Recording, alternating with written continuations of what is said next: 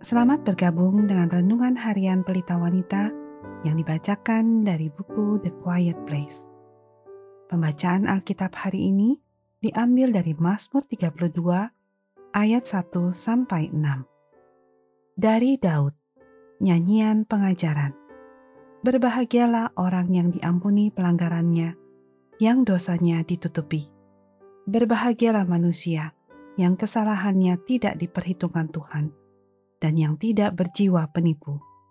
Selama aku berdiam diri, tulang-tulangku menjadi lesu karena aku mengeluh sepanjang hari. Sebab siang malam tanganmu menekan aku dengan berat. Sumsumku menjadi kering, seperti oleh teriknya musim panas. Dosaku kuberitahukan kepadamu, dan kesalahanku tidaklah kusembunyikan. Aku berkata, aku akan mengaku kepada Tuhan pelanggaran-pelanggaranku, dan Engkau mengampuni kesalahan karena dosaku. Sebab itu, hendaklah setiap orang saleh berdoa kepadamu, selagi Engkau dapat ditemui. Sesungguhnya pada waktu banjir besar terjadi, itu tidak melandanya.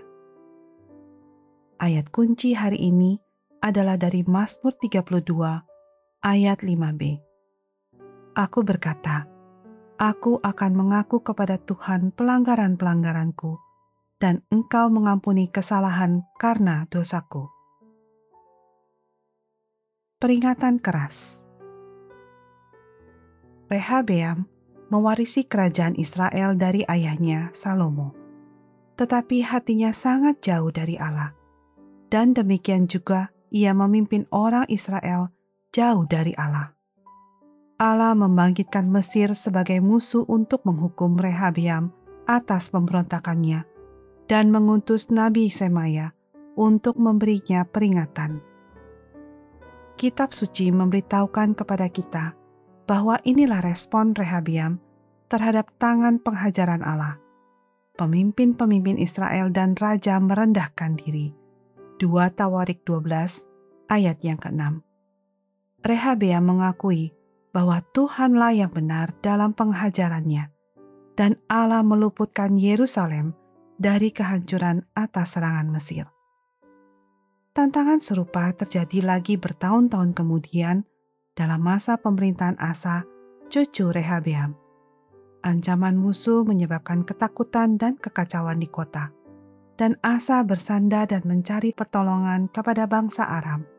Ini adalah tindakan yang mendukakan Tuhan maka Tuhan mengirimkan Nabi Hanani untuk memberinya peringatan.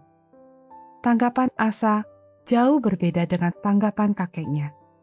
Ia sakit hati karena perkataan pelihat itu, sehingga ia memasukkannya ke dalam penjara, sebab memang ia sangat marah terhadap dia karena perkara itu.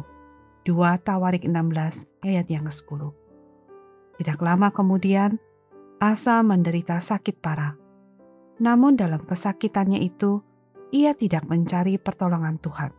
Ayat yang ke-12. Kedua pria itu berdosa. Keduanya dihadapkan dengan dosa mereka. Yang satu menerima teguran sebagai jalan pembersihan dan pembaharuan Allah. Yang satu lagi menerimanya sebagai hinaan akan reputasinya. Yang satu dipulihkan oleh kerendahan hatinya, yang lainnya dihancurkan oleh kesombongannya. Pilihan yang sama menanti kita.